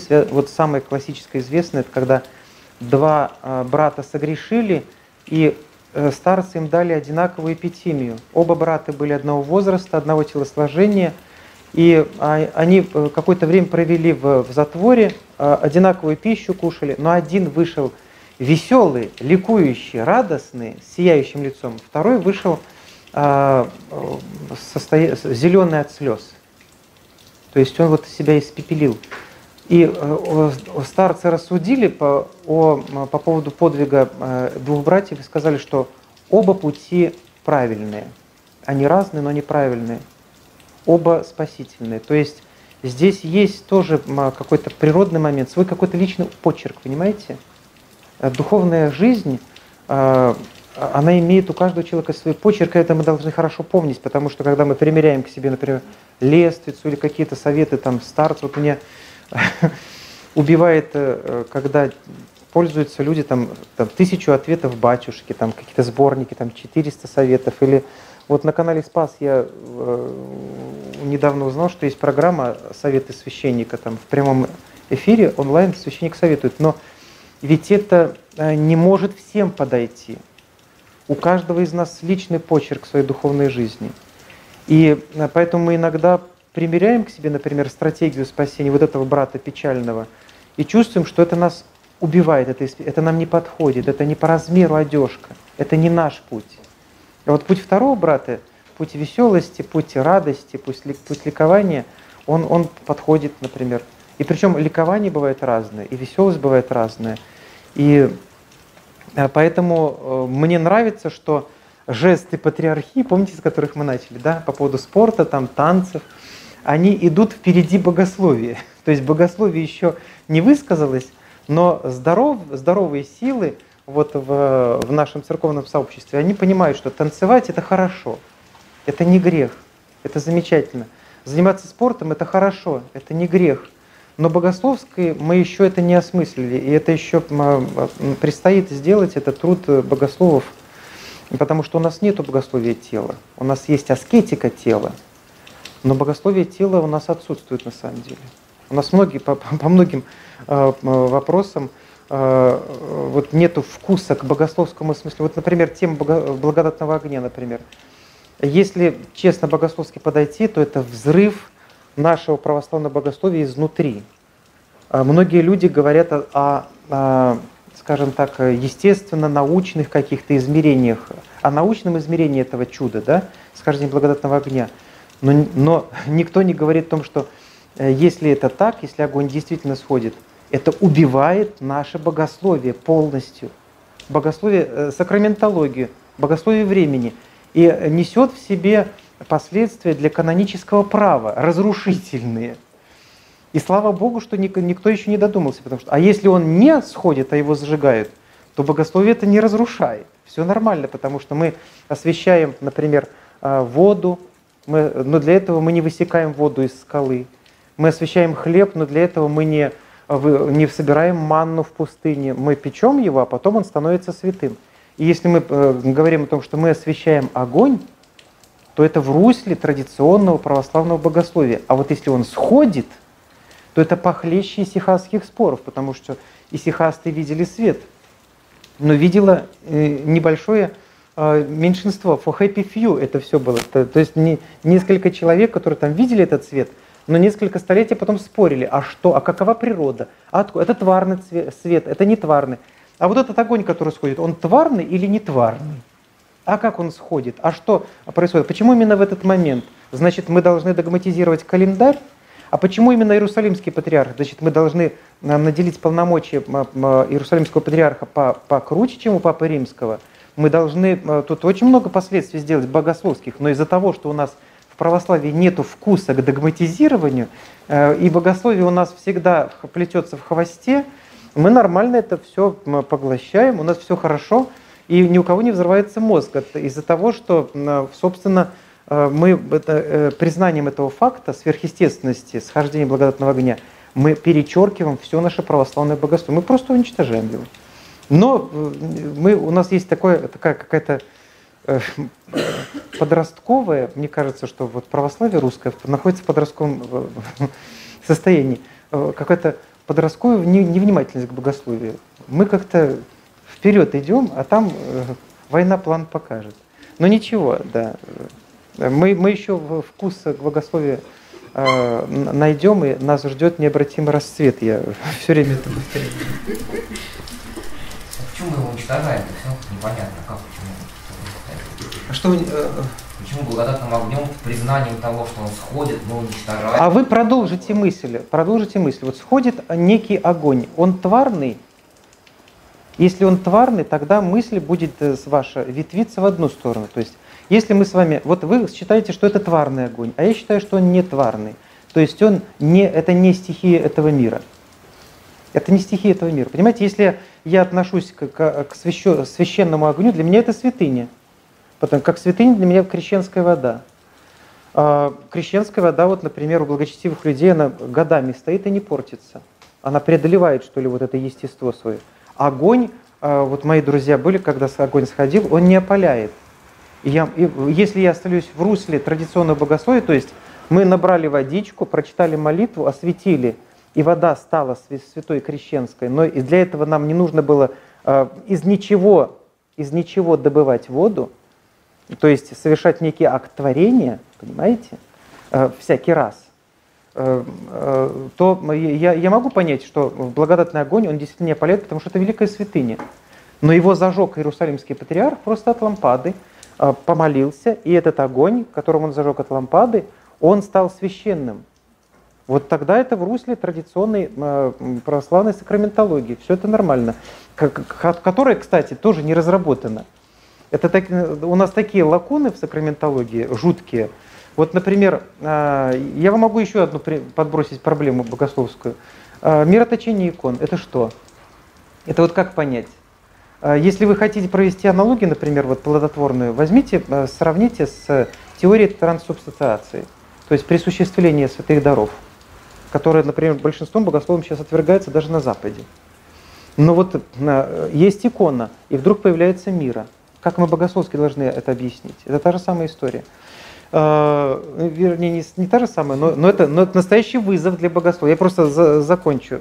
С, если это тварный э, свет, э, тварный огонь, который сходит, Откуда он берется? Как это так получается? Почему э, Господь его сотворил? Что, почему, он, почему он его сотворил, привязав его именно к православному календарю, который мы должны в таком случае э, иначе осмыслить? Не просто случайный календарь, а это Бог с ним считается, вы понимаете? И Бог считается с Иерусалимским патриархом, как с, с этим огнем. А если он не тварный, это вообще, знаете, нечто э, вызывающее. То есть как, как это понять? Э, исихасты утверждали, что тот свет, который видели э, э, мистики, он не тварный. Оппоненты их полагали, что он тварный. И столько было написано трактатов, столько поломано копий. Мы должны описать этот, этот феномен каким языком? Языком Аристотеля, языком схоластики, или создать новый свой какой-то язык, языком исихазма. Понимаете, должны быть какие-то технические богословские языки, чтобы это осмыслить.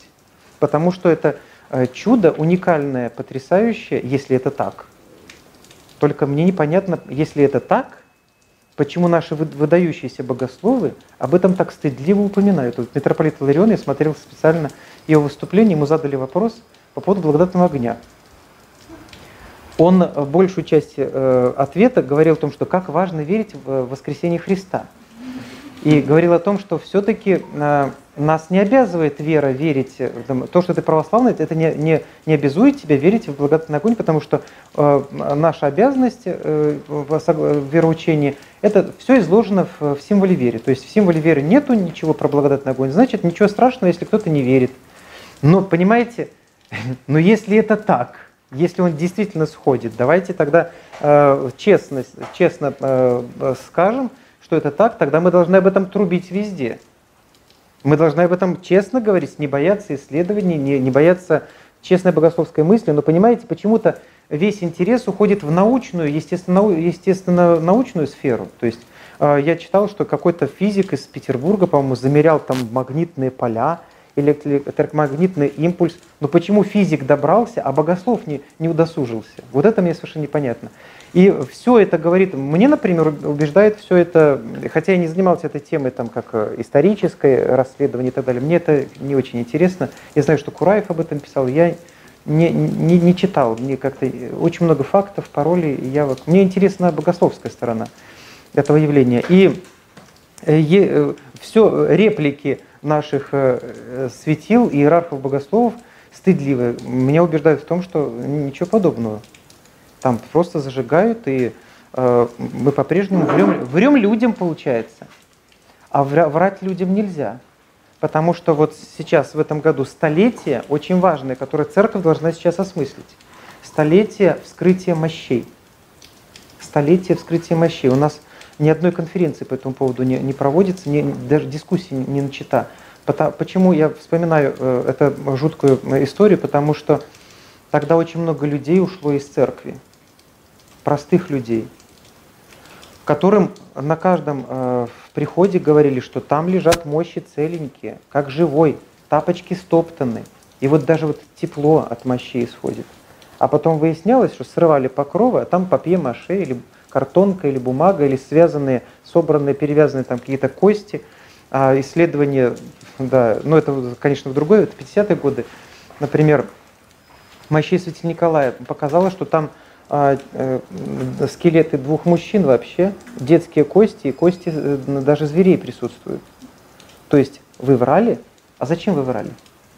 Не надо врать. Понимаете, если мы инвестируем в ложь, это всегда заканчивается катастрофой. Чем, чем дольше мы инвестируем, тем страшнее будет катастрофа. Чем честнее мы себя ведем, э, тем лучше. Инвестировать в честность, это всегда а, окупится. Вот э, католическая церковь сейчас стала на путь честности. И вы знаете, э, я вот наблюдаю со стороны, мне кажется, там какое-то вот даже новое церковное возрождение идет. Меня такое ощущение, потому что миряне очень стали активно выступать. Вот из-за того, что Э, репутация священнослужителя, она была подмочена, взяли на себя вот э, большую э, работу спикеры, спикеры миряне, не только богословы, публицисты, блогеры, и это здорово, это замечательно. И э, вот этот путь честности, который сейчас они э, после дела Макарика особенно э, пропагандируют, проповедуют, мне кажется, мы тоже должны э, однажды им пойти, потому что у нас очень много вранья церкви. Есть, да, к сожалению. Ну а что? Да, такое бывает. Зачем врать? Мы все равно ничего не, не потеряем, не приобретем от этого, но и не потеряем, если мы будем честно говорить. Наоборот, на, наоборот это э, окупится, да. Не очень понятно, почему мы чудеса обязательно должны загонять в прокрустово ложа, так сказать, каких-то вот сегодняшних представлений. Что вы имеете в виду? Они могут быть, ну, ну, а это вообще вещи, это чудеса, понимаете? А как мы их объясняем? Как... Я говорю про регулярное чудо. Понимаете, в чем дело? Это не просто чудо какое-то, вот раз произошло. Это регулярное чудо, которое совершается по календарю. То есть вот по, по, по расписанию, там как вот что, вот мы посмотрели на часы, раз, и случилось. То есть это, э, если это так, я поэтому говорю, что иное богословие времени должно быть. Мы тогда должны действительно догматизировать календарь.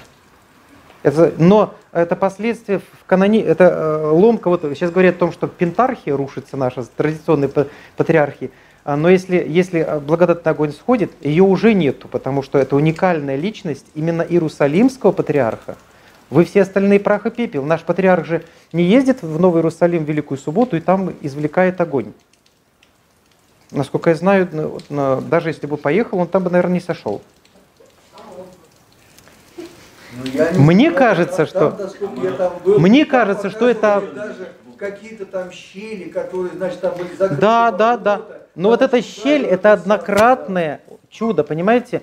А, богословие чудо – это тоже неразработанная а, отрасль богословского знания. А, вот единственный человек, который, по-моему, об этом писал более-менее глубоко, это отец Сергей Булгаков, опять же. У него есть книга «Чудеса Евангелия», небольшая брошюра, и я всем советую почитать.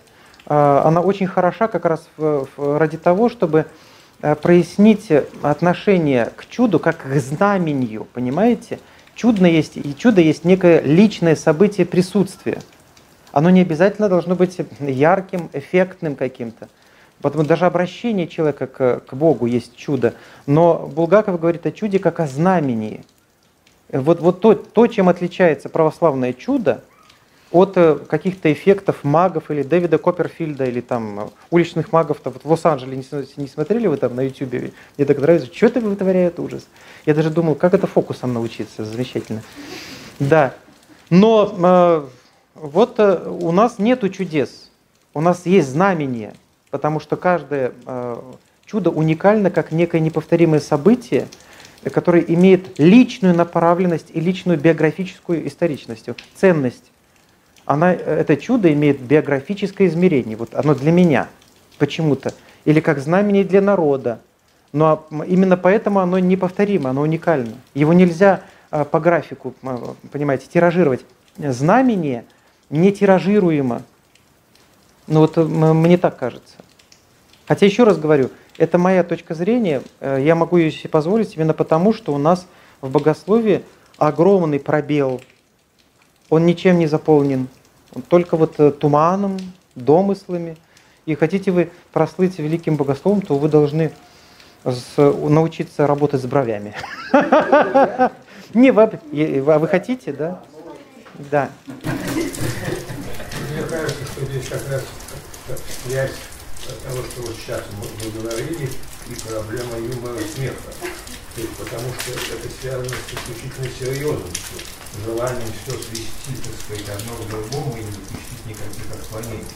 А смех юмор, он как бы предполагает, что отклонение есть, что не обязательно все должно совпадать, что можно посмеяться, можно, так сказать, увидеть, Мне нравится, знаете, вот вы, то, о чем вы сейчас говорите, это называется в философии обычно антиномии. Оно, я это слово впервые услышал от своей бабушки, когда мы о чем-то говорили, она говорит, ну опять ты антимонии разводишь. Понимаете, э, вот это, это сложно, э, сложно вот какие-то вещи совместить, это антимонии все. И поэтому народ, э, у нас как-то нету, у нас богословская культура очень низкая, к сожалению. Потому что не, это неинтересно даже в том числе вот иерархии, к сожалению. То есть нету церковного заказа. Я восхищен совершенно проектом православной энциклопедии, потому что это э, именно церковный заказ. То есть масса людей специально под, по, по просьбе церкви делали исследования, собирали библиографии, писали статьи, и, и, и в, в процессе этой работы становились профессионалами, например, в, сред, в философии средних веков, в религиеведении, в богословии, в, в, в каких-то других вещах. То есть вы, выработалась целая, если хотите, богословская школа.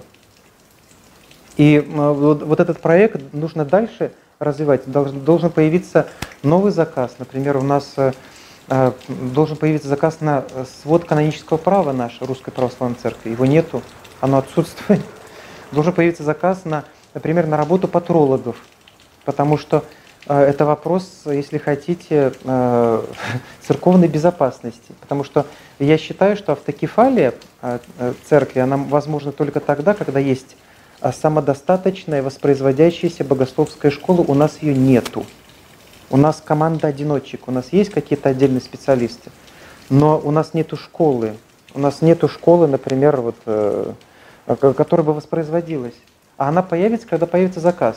Вот, например, если бы появился заказ на издание творенистых отцов с новым переводом, может быть, билингвальное, вот как есть э, за рубежом замечательные э, там, э, издания, можно с них брать примеры, с, с хорошим справочным аппаратом. У нас же нету нормальных изданий с отцов. Наши, вот наши, на современный язык переведенные, с хорошим комментарием, с примечаниями. Вот вы читаете Златоуста, и так обидно бывает из-за того, что вот ты видишь, он цитирует Платона, например. Но ты видишь, потому, потому что вот там он э, заслужил обед в Притании, да, и тебе радостно, потому что я люблю очень Платона, но мне радостно, а э, человеку, который со мной вместе читает, он не знает, что такое обед в Британии. Он э, не понимает, какой именно диалог Платона он сейчас процитировал, с кем он, с какой мыслью он полемизирует. И потом это язык архаичный, это язык э, допушкинский. Вот переводы с наших святых отцов это допушкинский русский язык. Его даже читать очень тяжело современному человеку. Да и тогда было тяжело читать. То есть а вот это большой проект, который вот у нас вот сейчас требуется, он, он, он очень требуется. И на этом проекте у нас бы выросла школа патрологии, между прочим, наша. А если бы еще бы ее поддержать, она бы воспроизводилась, и у нас бы дальше шли какие-то разработки, вот тогда можно было говорить по автокефалии Русской Православной Церкви. Сейчас я ее ставлю под сомнение с богословской точки зрения. А, все, все тлен, все на самом деле юмор. Да, и эти вопросы тоже. 20 век как-то мало осмыслен. Но я вам скажу, что все-таки, да, вот в, в философском, богословском отношении, да, вот, потому, вот Розанов, его вопросы, которые а, являются, мне кажется, плодотворными для богословских дискуссий сейчас. Э, но богословы делают вид, что не существует Розанова. Они делают вид, что не существует Булгакова. Еще кое-как, может быть, э, находят нишу для Флоренского, э, в, но опять же в русской философии.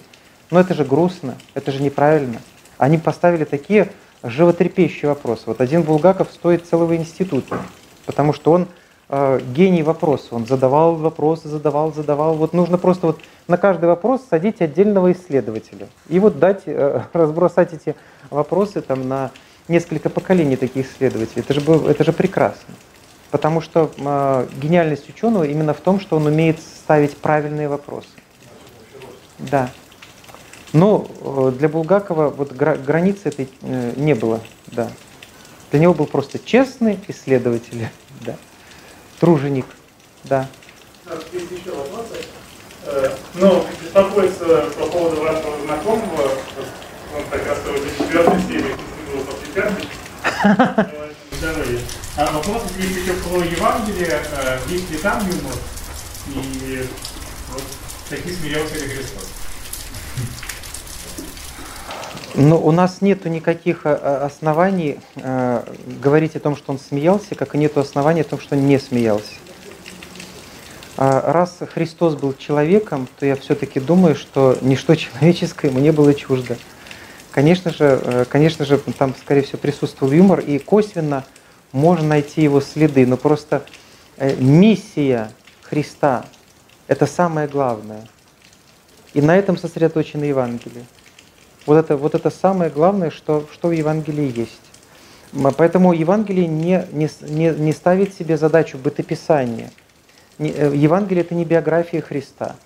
Это выборка самого важного – Э, что касается его миссии и откровения того, на самом деле даже не миссии, а того, кто он есть на самом деле. Что это воплощенный Бог. Вот это то, что мы должны знать из Евангелия. И больше ничего. А, а то, что касается иронии, юмора, например, в, в текстах, например, послания апостола Павла, я думаю, что это был человек с хорошим чувством юмора. Он, он умел смеяться. То есть в Новом Завете, я думаю, это присутствует. Но опять же, понимаете, мы, мы говорим сейчас о даже не о психологии юмора, не об антологии юмора, а о культуре. Потому что у каждой, каждой эпохи свой кодекс смешного, комического. Это все бывает очень по-разному. Вот если вы бывали в, вот в деревнях, общались с простыми людьми, особенно с того поколения, бывает, ты рассказываешь смешной анекдот, а они не смеются. А какая-нибудь глупость там вот э, упала, э, например, э, по поленнице рассыпалась и стукнула старушку там по, по, по, по затылку, и все, вся деревня просто лежит, все смеются. Такой грубый юмор, раблезианский, да? То есть э, юмор, он, он очень разный. И от эпохи к эпохе он разнится, и даже более того, вот я был 20, больше 20 лет регентом хора, у меня была большая проблема с тем, что вот э, у меня был женский, вернее, смешанный хор, большая часть женщины, и чтобы их как-то приободрить, я иногда рассказывал смешные истории или анекдоты. И для меня это была настоящая пытка, потому что они не смеялись. Когда они мне рассказывали свои истории, я смеялся, но из вежливости, да, потому что я ничего смешного в этом не видел, то, что они мне рассказывали. Есть юмор женский, есть юмор э, мужской. Вы знаете, что есть юмор э, детский, он совершенно сумасшедший. Есть книга замечательная Мария Сориной, а вот э, э, э, «Скрытый мир детства», по-моему, «Секретный мир детства» называется – где вот эти оторванные головы там э, и так далее. То есть я сейчас ехал, когда на эту встречу, а, какая-то сонная смотрительница а, метро, вот на эскалаторе говорил, держитесь, там, э, правой стороны, да. И, и мне так хотелось добавить на месте, ну, чтобы хоть бы проснуться, иначе, иначе э, вы, вас поглотит механизм, и ваши конечности будут раздроблены, а также мягкие части лица, а, оторван будет нос. Ну, вот таким сонным бы голосом рассказывать. Вот это было бы в духе э, детей, например, там 12 лет, да, вот которые, э, юмор которых нам, нас просто шокирует иногда. И очень хорошо, что они нам не рассказывают всех тех анекдотов, которые они между собой э, да, транслируют, обмениваются. То есть есть, есть еще культурное измерение, культурно-историческое. И, и очень хорошо, что в Евангелии не написано, смеялся ли Христос. И не написано смеялся над чем, потому что мы бы тогда сверяли с, с, культуру своего юмора с тем юмором, а мы, мы говорим об антологии юмора, о том, что вообще в самой глубине сущего сокрыто. И очень хорошо, что там об этом ничего не сказано. Там вообще о многом, о многом не, не сказано. Как он спал, вот какая была поза, да, чистили ли он зубы, можно было там детям обосновывать, я не буду вечером зубы чистить, потому что Христос нигде не скажет, что он зубы чистил Что вы меня а, от, а, от, от веры-то отвергаете? Я хочу вот во всем подражать, да? То есть это на самом деле неправильный вопрос. Вот. Вот такой мой ответ. У меня еще личный вопрос. Если мне как задели ваши слова про любопытно, как необходимо быть любопытным, и она мне как бы лично так отзывается этому, а, когда я опять-таки подготовка к это осмысление думаю, я ну, прекрасно спасибо. Ну, то есть я как сразу вспоминаю там про сокровища на селе, про одну драгоценную жемчужину, да, про вот язык как бы отсечь все лишнее и Ищите прежде Царство Небесное, и все остальное приложится вам. Это прекрасно. Понимаете, я считаю, что а, любопытство – это, скорее всего, талант, который связан с, если хотите, с мистикой Эроса в человеке. Я, я не свожу это к каким-то, знаете, там, а, вещам а, телесного порядка и так далее. Это какая-то энергия, которую мы наделены каждый из нас неравномерно. У одного силы любить больше, и поэтому ему мало. Ему вот хочется Э, кино посмотреть, ему хочется ТЭФИ почитать, ему хочется на коньках побегать, ему интересно пойти в поход, ему интересно почитать про какое-то племя. А у другого этого таланта меньше.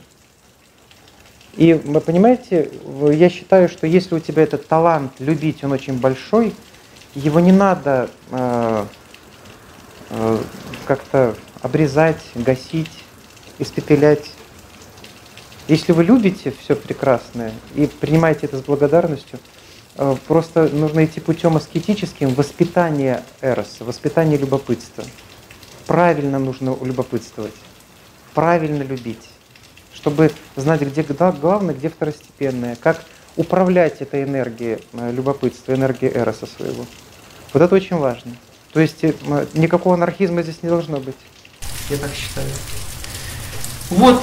А вообще, по вашему мнению, юмор спонтанное чувство или тоже можно управлять?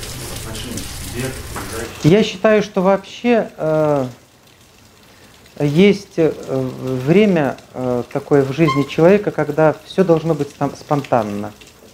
Но после, э, после определенного возраста ты уже обязан научиться управлять. Вот я считаю, что добрым человек, человеку обязательно нужно учиться. Добр, доброта должна быть, понимаете, под, под контролем. Нужно уметь быть добрым. Это техника, это настоящее искусство. И относительно других импульсов нужно учиться этой технике, те, в том числе и юмора и так далее. Нужно в правильное русло это все вводить в определенном возрасте. То есть, если вы дожили до 30 лет, надо уже как-то подумать о вещах таких технических. Да.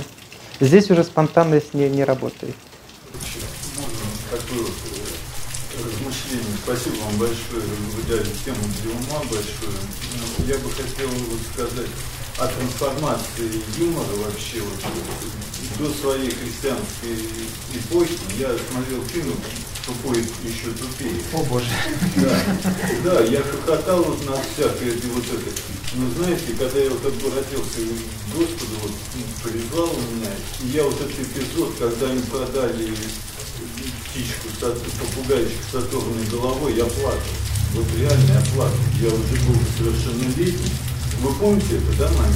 Нет, нет, нет, я не смотрел. Они вот эти два, мягко говоря, человека, они продали слепому мальчику попугайчика с оторванной головой, при, прикрутили ему этот скотчем вот это вот. И он и сидит, слепой мальчик гладит. И вы знаете, я вот, и, и когда я церкви я почему-то вот не, не смешно. Знаете, вот я смотрю и не смешно. Знаете, это разные контексты. Это разные очень контексты. То есть э, вот притчи вот очень да. важны. Я, я, бы, я бы не, не сводил это к, к, к христианству. Там, Серия белорусских притч, вот там же все по святым отцам, но там обхохочется. Ну, знаете вот эти вот притчи из серии коротких этих видео. Э, не смотрел. Нет, ну знаете, это, наверное, знаете, это там серия, серия видео, видео материал. Да, а? да, там как послушник выполнял поручение старца, потом трое вас, трое нас, наверное. Ну, я слышал, да, Да, да, да, да. И вот, вот это там действительно, там такой чистый, светлый юмор. Смотришь и смеешься. А когда ты, когда выхожу я на улицу, а, вот у меня еще было такое наблюдение, я когда на Афоне был, 8 часов службы, монахи выходят, все радостные, друг друга обнимают, смеются. Это уже закончилось все. Нет, не потому что они получили какую-то силу в этом. И я получил, я выхожу с ними, я не... а, вы- а наши выходят, вот я тоже споrzился там, выходит как будто это после этого На полсогнутых. э, на полусогнутых. И я вот тоже вот интересное наблюдение. Ну это же марафон, понимаете? Если ты не готовился, если не бегал, то у нас вот в Гомеле э, умер мужчина на- на- во время мара- марафона вот э, две недели назад. То есть не, не всем это подходит, да, и я поэтому на Афон не еду, потому что я не люблю длинные службы, да, этого ни разу не было. Но вот, э, понимаете, это личная история всегда. Э, Одному человеку подходит, другому нет.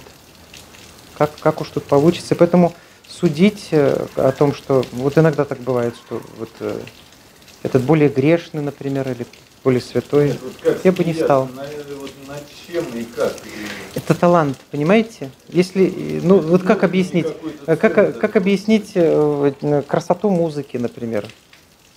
Что это, что это красиво? Ну, как объяснить? А у человека слуха нету.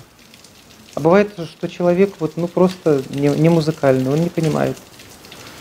Поэтому, э, или вот я, я читаю э, тексты вот того же Булгакова.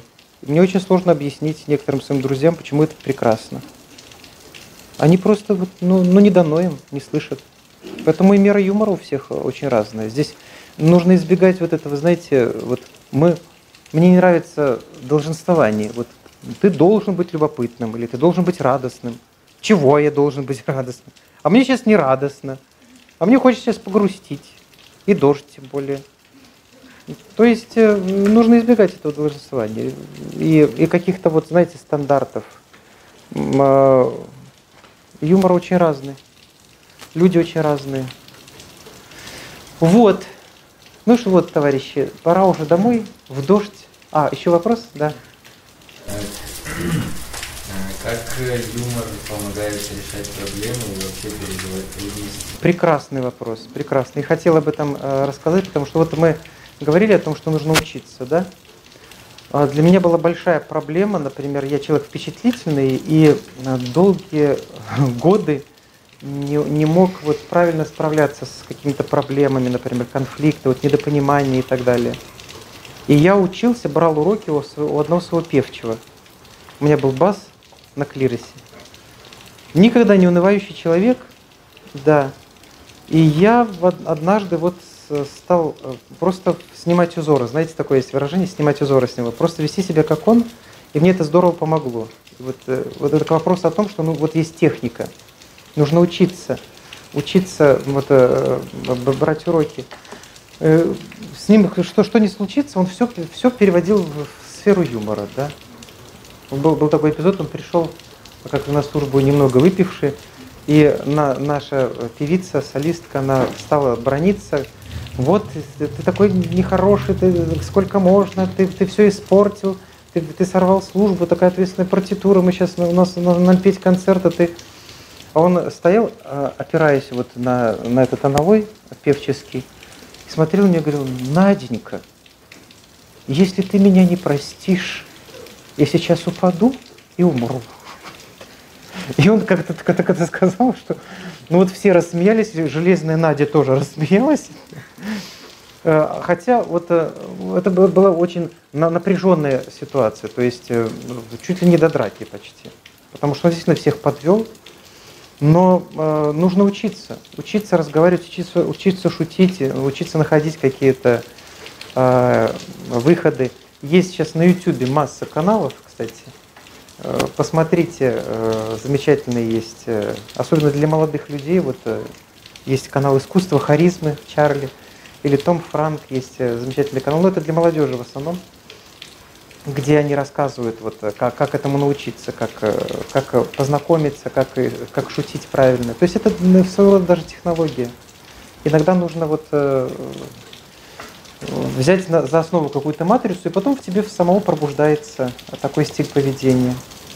Я считаю, что это очень правильно. Это такое духовное упражнение, да, если хотите. Спасибо, друзья мои. Очень рад. Лекция проведена и записана по заказу православного мультимедийного портала «Предание.ру». Лекции, выступления, фильмы, аудиокниги и книги для чтения на электронных устройствах в свободном доступе для всех. Заходите. Предание.ру